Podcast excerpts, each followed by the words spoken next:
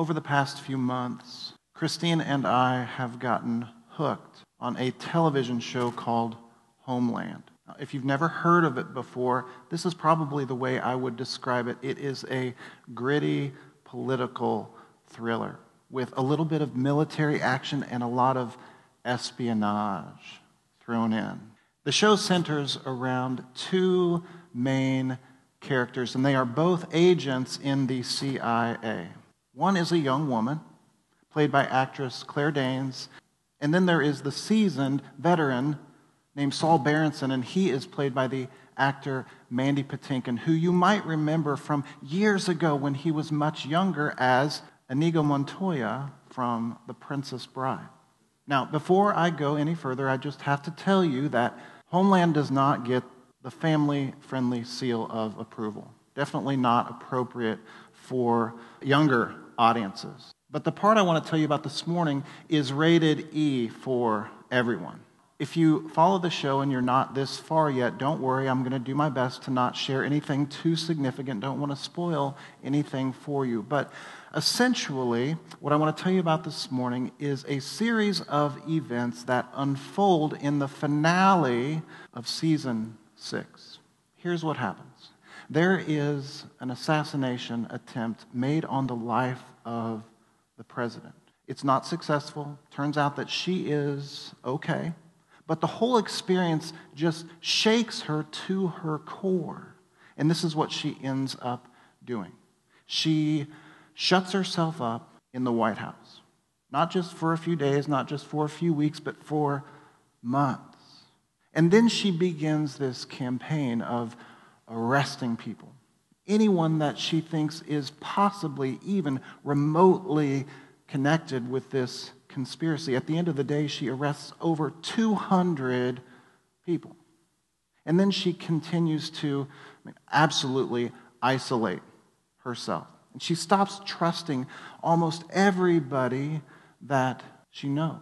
The irony of this situation, of course, is this that you have the leader of the free world who has become a prisoner in her own home. The most powerful person on the planet has been reduced to hiding out in her office, feeling powerless and very much alone. Now, I know that it's just a television show, but the question I'm about to ask you proves the point just the same. And here it is. You ready? What is the one thing, what is the one thing that could cause a person that powerful to behave in such a manner. Any ideas this morning? It's a four letter word. Very good. Absolutely. One thing, and that is fear. Very, very powerful thing. Now, chances are none of us will ever be president. Chances are we will never visit the Oval Office, let alone hide out in there. But here's something I can say with certainty is that Fear is something that every single one of us will face in one form or another. In fact, probably every single day of our lives, and especially at a time like this. And if we don't learn to recognize fear, if we don't learn to overcome fear, the amount of destruction that it can wreak on ourselves, our hearts, our spirits, the people around us can be absolutely devastating. Overcoming fear. That's what I want to talk about in our time together today. And we're not going to try to do an exhaustive coverage of the topic, it's a huge one. But this morning, I want to focus on what I believe is probably the most important first step toward overcoming fear. In a lot of ways, in a lot of ways, this morning's message is a continuation of what we talked about together last week. Who remembers what we talked about together last week, 4th of July weekend? Right. We talked about freedom. We talked about making the most of this incredible gift that we have been blessed with. We talked about the importance of appreciating our freedom, not taking it for granted. Our freedom is something that deserves to be appreciated and utilized, but it's also something because it is so valuable that must be protected. And protected intentionally because of all the threats to our freedom. Guess what the biggest one is? Always has been. It is fear. It can creep right past Secret Service. It can affect everyone from the most powerful person on the planet to the lowliest, simplest person. Fear. It's a pretty big deal, especially in these days. Amen. Can we read a passage of Scripture together? It comes from the writings of Paul, Romans chapter 8. And just in case you didn't know this, I mean, of all of the work that Paul did in his life, of all of the letters that he authored, Romans is generally considered as his greatest work. And Romans chapters 8 through 12 in particular, this is like the crux of everything that God revealed to Paul in his lifetime. And our passage of Scripture falls smack in the middle of it. It's a short one, but I want to read it together this morning. It's Romans chapter 8, verse 15. Here's what it says It says, For you did not receive the spirit of slavery to fall back into fear, but you have received the spirit of adoptions as sons, by whom we cry, Abba, Father. Can I read it just one more time? And remember, when we come across that word slavery, what's the opposite of slavery? It is freedom. God says to us today that we did not receive a spirit of fear to fall back into slavery, but we have received the spirit of adoption as sons and also as daughters, of course, by whom we cry, Abba, Father. For anyone who is interested in overcoming fear, is anybody here this morning interested in overcoming fear? Absolutely. For anyone who is interested in overcoming fear, this passage is a great place to start. And here's why because it reminds us of something very important. It reminds us of who our Father is. I had a pretty long sermon put together for this morning, about 10 pages. There's a lot to talk about when it comes to fear. But here's something that I realized when I was well into this topic it's that there are two words. There are two words in our passage that if we can truly grasp them, if we can truly let the reality and the significance of what they are all about make their way into our hearts, that really covers a lot of ground. And it gets us moving in the right direction. So this morning, don't worry, I threw those 10 pages away in the trash. And this morning, we're just going to look at two words together. Sound good? All right. So the first word is a Greek word. Again, we're still in verse 15, and that word is huiothesia. Huiothesia. And this is actually a Greek legal term. It's the word that we translate in our passage as adoption. So, what is adoption? Here's what adoption is in the legal sense, not much different than it is today. It is the process of bringing a person into a family. It is a process of recognizing someone as a member with all of the rights and privileges that accompany being a part of a family. That means access to the family's resources. It means, check this out, it means heirs, status as heirs to the family fortune access to all the family's resources, and status as heirs to the family fortune. When we read Romans 8:15 with that in mind, it should begin to catch our attention because here's what we're talking about. God has expressed an interest in adopting us. God has expressed an interest in adopting us. Now, something that enormous can be really difficult for us to even begin to wrap our heads around. God wanting to adopt us. And so here's an illustration that can maybe get us moving in the right direction as we seek to understand how significant and profound this is. Okay, you ready? Here it is. This afternoon, you get home, it's around 3 o'clock, and all of a sudden you, your cell phone rings. You pick it up, you almost don't answer it because it's a number that you don't recognize. But you decide, oh, what the heck, uh, you know, I'll, I'll, answer the phone, and you, you answer the phone, and uh, you hear on the other end, hey, this is Jeff. How's it going? And you're like, Jeff? Uh, Jeff Bezos, you know. And you think to yourself for just a moment because the, I mean, the name doesn't sound familiar, but then you remember anybody know who Jeff Bezos is?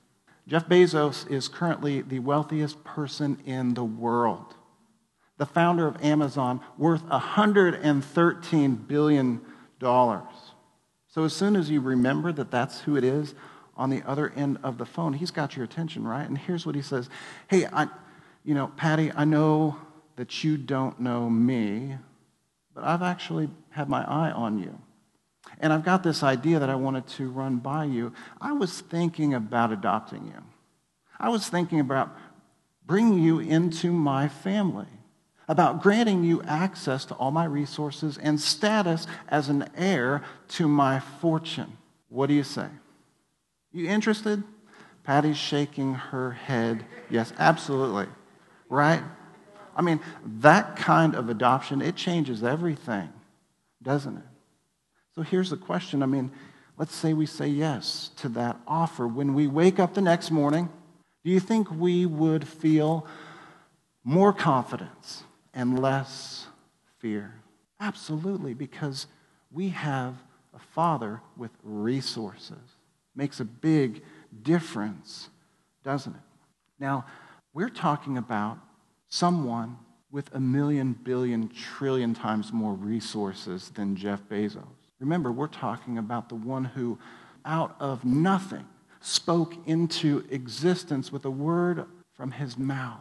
All of the planets, the sun, the solar system, everything that was ever created, that is who has expressed an interest in adopting us. Pretty amazing, isn't it? So when we read that word together, adoption, I mean, that's what we're talking about. This is significant. This is life changing. And as if that were not enough, guess what? There's more. I love that about God. With Him, there is always more. So it brings us to our second word this morning. Now, I've got to give you a little bit of context for you to really appreciate the significance of this word. And here it is very quickly. Most people know that the New Testament was originally written in the Greek language. That was the scholarly language of the day, not necessarily the language that people of that day spoke, kind of like the way that, that Latin for centuries was the uh, language of scholars. Nobody spoke Latin, but that was the written language. So the New Testament, as it records the life and the teachings of Jesus, primarily, I mean, like 99.5%, originally written in Greek. The everyday language of Jesus Christ was more than likely Aramaic. That's what he spoke at home. I mean, he would have understood Hebrew because that's what he would have read the Old Testament scriptures in. But when he was hanging out at home with his mom and dad, when he was spending time with the disciples, Aramaic would have been the language that he used. Now, there are a few, and I'm talking about very, very few, instances in the New Testament where the Aramaic word that Jesus actually used is the word that is recorded. And our second word for this morning is, is one of those. Now, there's a few reasons why the original writers would have chosen to record this in the original language. One is maybe there just wasn't a Greek equivalent, something that could not adequately express the nature and the nuance of what Jesus was talking about. And other times, I think it's just because the word is so important that the author doesn't want to risk anything being lost in translation. Again, our second word this morning is one of those. And when I say it, think to yourself, this is the actual word that would have come off of Jesus' lips, that his followers would have heard him say. The word, again, still in verse 15, is Abba. The word is Abba. And here's what it doesn't mean it doesn't mean just father, doesn't mean just dad, doesn't mean pops or old man. It means daddy. It is an extremely intimate word. And until Jesus introduced us to that word, I mean, God had never, ever been referred to in that way before. Remember, in the Old Testament times, the name of Yahweh was so holy that it wasn't even allowed to be pronounced out loud. And here Jesus is referring to God the Father as Abba and inviting us to do so as well. So, what does that mean for the purposes of our study this morning? Here's what it means is that God is inviting us into more than just the family. I would imagine that around the world there are children of very influential fathers who rarely even see their dad.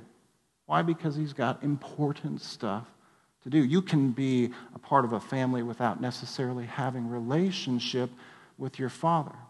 This single word tells us something important, though. It tells us that God not only wants us to be a part of his family, but that he wants to have relationship with us. That means access to Him. That means closeness to Him. Now, that is the kind of thing that changes everything. Amen?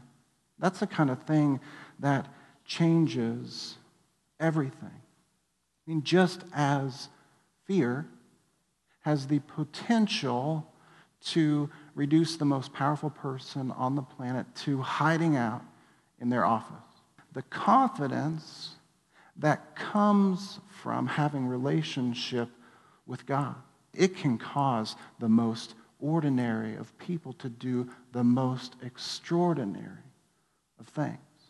That's really the story, isn't it, of this book from the beginning to the end people that God seeks out to have relationship, people that he invites to be a part of his family, to be used by him to do incredible things, people who say yes. And the world is never the same again. Now, I wish that we had more time to talk about fear this morning. If we did, there would be at least a few things that I would be sure to cover. Like one, for example, you need to know this. When it comes to fear, Fear does not come from God, never comes from God. Ever. We can know that. So here's how that's helpful. When we feel it stirring up in our hearts, we can know, hey, that is not from God. That is an attack from the enemy. And just knowing that we are under attack, I mean, that's a significant piece of information. Fear does not come from God, it's never come from God, that's the first thing I would share with you. And here's the second, last thing I would share about fear because I just have to say this. It's really important.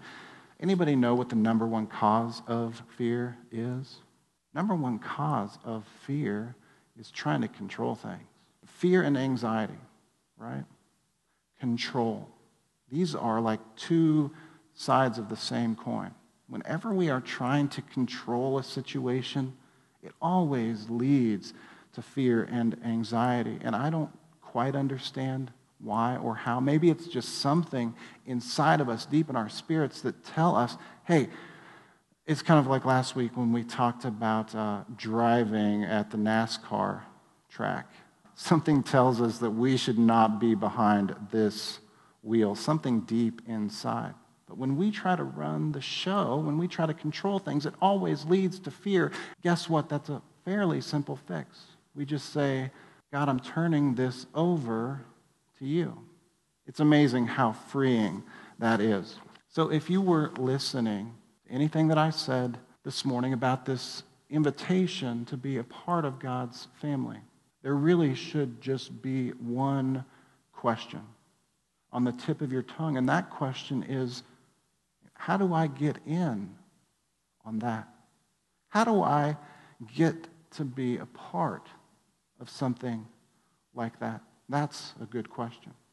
Fortunately, it's one that Scripture speaks to very clearly.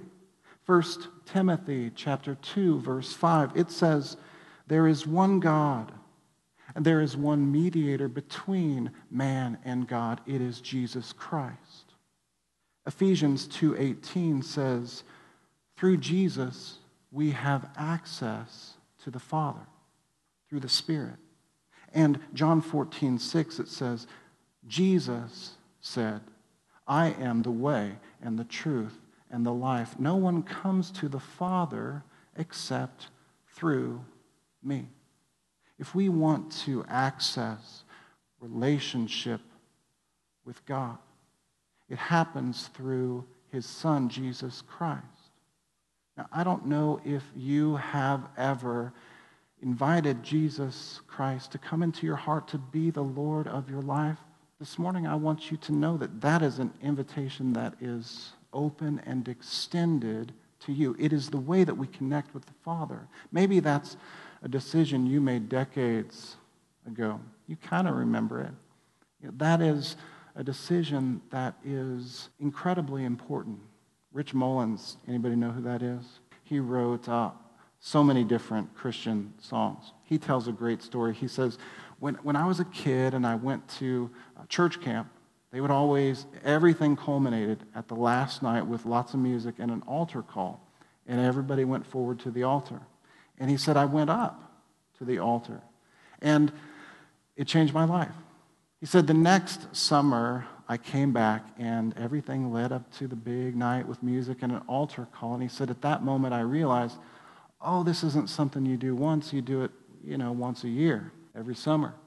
When he got older, he said that he realized that dedicating his life to Jesus is something we do every single day. And so as we pray this prayer together this morning, whether it's your first time, your second time, the thousandth time, it is just as important and just as powerful. Would you pray with me this morning? Dear God, I confess to you that I have made mistakes. I ask for and I receive your forgiveness. Thank you for your grace and for your mercy. I believe in the love and sacrifice of your Son, Jesus Christ. And I thank you for that. I ask that he would come into my heart, that he would live there to be Lord of my life forever and ever. Amen. Now here's the good news. If you, I mean, if you said that prayer this morning, if you've ever said that prayer, guess what? You are in the family. You have been adopted. You have been brought in. Now, that doesn't mean that we'll never face any challenges again. But here's what it does mean it means that we don't have to be afraid because we know that we are not alone. Relationship with God, it's the first step. But there is so much more.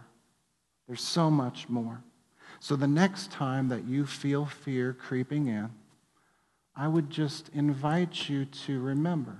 I would invite you to remember that God did not give us a spirit of slavery to fall back into fear but instead he has chosen to adopt us, to bring us under his protection. All of those who say yes to him. Amen.